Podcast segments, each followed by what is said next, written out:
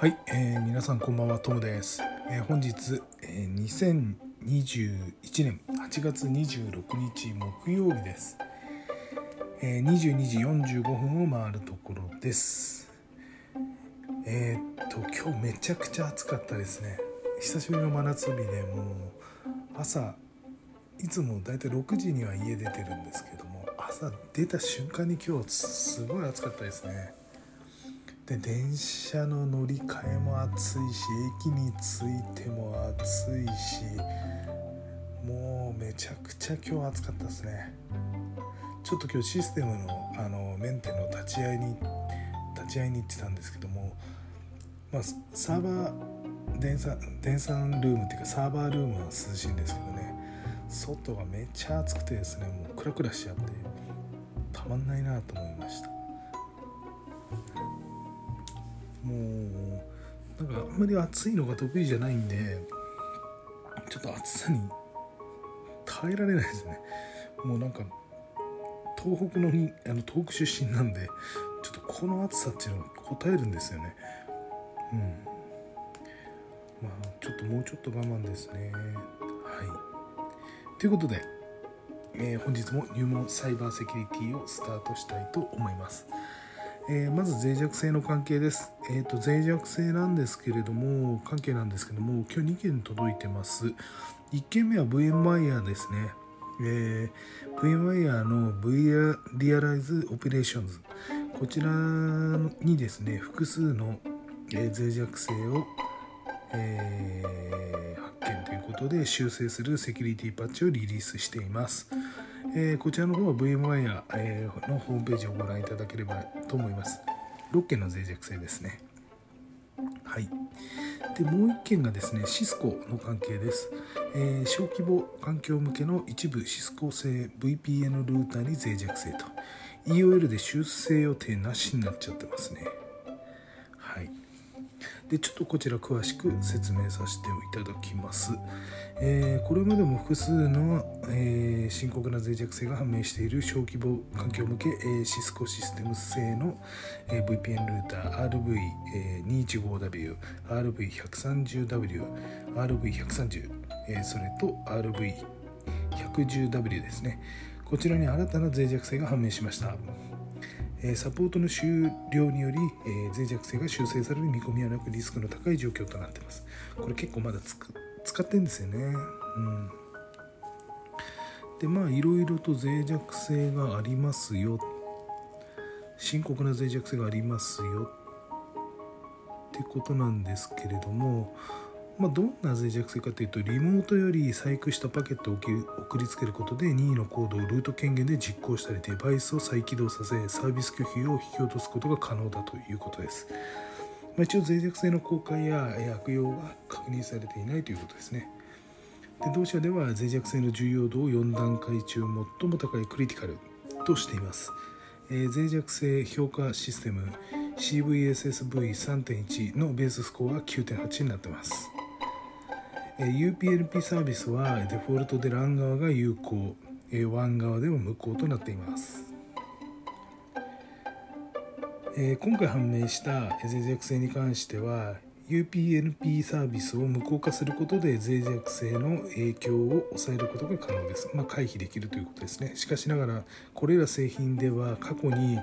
えー、ふたつのですねふたつっていうか複数の深刻な脆弱性が判明していて未修正のままとなっていますので、今回あの防げたとしてもその他のところはまだ未、まだというか未修正のままです。えー、これらの製品ではサポート期間が終了しており、これらの脆弱性を修正するアップデートの提供ではなくサポート中の製品へ移行するよう呼びかけられています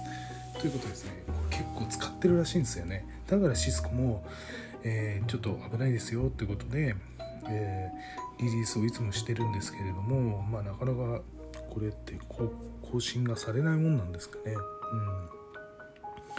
あ、一応そういう状況だということですね。今日脆弱性にけんです。はいえー、っと続いてですね、その他は特段製品サービス、政府、業界向け動向、業界動向などはございません。えー、その他のニュースにけんあります。今日もあれですね、なんかフィッシングとかそういうんじゃなくて、えー、っと普通のトラブルですね。はい、ふたつあるうちのいっけんが笠間市、茨城県の笠間市です。これは介護保険、えー、介護保険料納入通知を誤送付、委託先が封入ミスをしてしまったというニュースです。えー、茨城県笠間市は介護保険料、えー、納入通知書の送付時に誤って他人名義の送付書を同封する事故が発生したことを明らかにしました。同市によればはちがつとおか付でろくじゅうごさい以上に相応した介護保険料納入通知書にせんよんひゃくきゅうじゅっけんのうちせんよんひゃくごじゅういっけんにおいて他人名義の納付書を同封するミスが委託先において発生したということです。委託先では通知書と納付書には対象者を識別するためのバーコードを印字していましたが、納入納付書がえー、ない、えー、対象者が一部いることを、えー、考慮せず順番にバーコードを印字してしまったためせんごひゃくよんじゅういっけんにおいて宛名とバーコードの内容にズレが発生、その結果他人名義の納付書を同封することになってしまったということです。なるほど。はははは。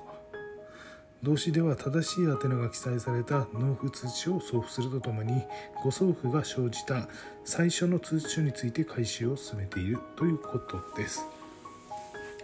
まあ、こういうのも結局一人で作業させたりするとこうなっちゃう、こういうこと起こりやすくなるんですよね。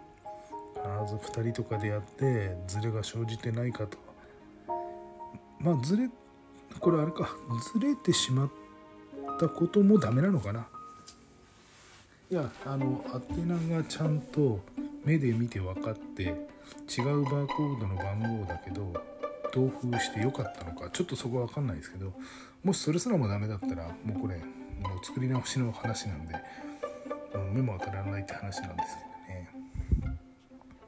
けどね。まあこういう作業をしている方は気をつけましょうということですね。はい、それと最後ですね、ちょっとですねこれも衝撃のニュースだったんですけど、ちょっと面白い面白いって言っちゃいけないんですけど不謹慎なんですけど、えーとですね、東邦大学の、えー、関連病院なんですけれども、えー、看護師が業務書類を無断持ち出し荷物緩衝材に利用と、これは結構衝撃ですよね。えー、ちょっと詳しく説明しますと、えー、東邦大学医療センター大森病院は看護師が自宅から発送した個人的な荷物の緩衝材に患者の個人情報が記載された書類を利用していたことが明らかとなりました。えー、同院によれば看護師が、えー、同院の、えー、入院患者、えー、じゅうよにんぶんの氏名や病名、病棟ケア内容などが記載された業務用の書類を無断で自宅に持ち帰り、個人売買の商品を発送する際の緩衝材として利用していたというものです。もうなんだろうこれって感じですね。はちがつじゅうさんにち、商品の購入者から連絡があり問題が判明。同院では問題の書類を、えー、文書を回収したということです。持ち出した書類は、えー、今回判明したいっけんのみとしており、商品購入者以外への流出は確認されていません。え書類の持ち出しは禁止されていたが、ここポイントですね、禁止されていた、あの物理的に持ち出せないとかそういうんじゃなくて禁止されていたルールがあったということですね。勉強のために持ち出していた書類だったと、禁止されていたんだけど持ち出せるんですね。うん、これってある意味あのまあルールが良くないって話ですね。うん、こう性善説に至ったなんかこうルールなんですね。うん、例えば牽制のためにこの部屋にカメラをつけていたかとかそういうところがちょっと気になるんですけどね。あと施錠できるところにしまってあったのかとか、うん、書類の持ち出しの定義は何かってことですね。うん。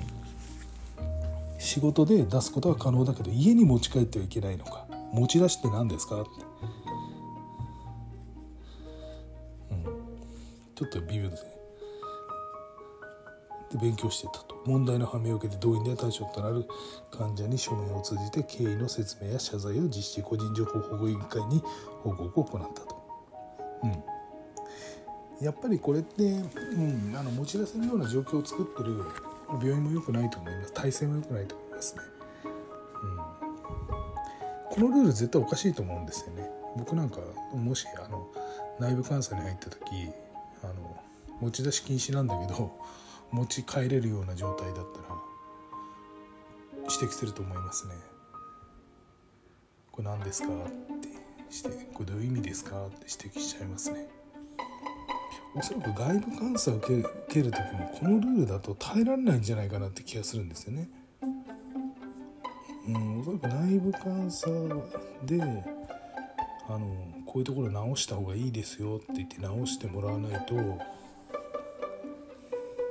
自分たちで分析してですね、リスクはどこにあるのかっていうのを分析して、もう一段踏み込んだルールに直して、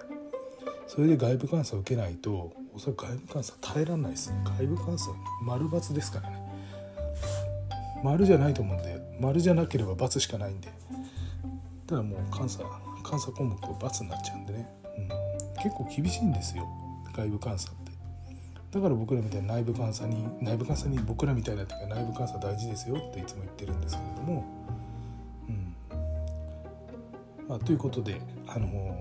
こういうちょっとびっくりするようなニュースが今日は入っていました。えその他のニュースは特にありませんね、うん、今日はここまでということです、えー、昨日もね、あのなんか、うん、マルウェアとかあのなんだろうスパム、不正アクセス、こういったものはなかったんで、ふつか連続そういうニュースは入っていません。はい。ということで、えー、今日木曜日で明日金曜日ですね。はい。えー、あといちにち頑張りましょう。はい、僕も土曜日いちにち休んで、えー、日曜日出勤して、で、えーと、日曜日の夜は宿直ですね。でえー、っと月曜から次の出勤また休日土曜日なんで、は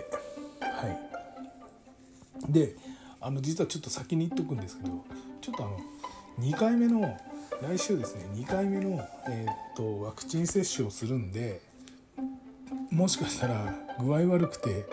いちにちふつかちょっと収録お休みするかもしれません。実はあのいっかいめですね具合悪くなったんですよ恥ずかしながら。しかもあの次の日じゃないんですよね、次の次の日に具合悪くなったんですよね。ちょっとあのもう立てないぐらいちょっと具合悪くて、お恥ずかしながらおそらくなんか次も出んじゃないかなって気はするんで、はい、まあ、ちょっと先にあのワクチン接種で具合悪くなったらすいませんということを先に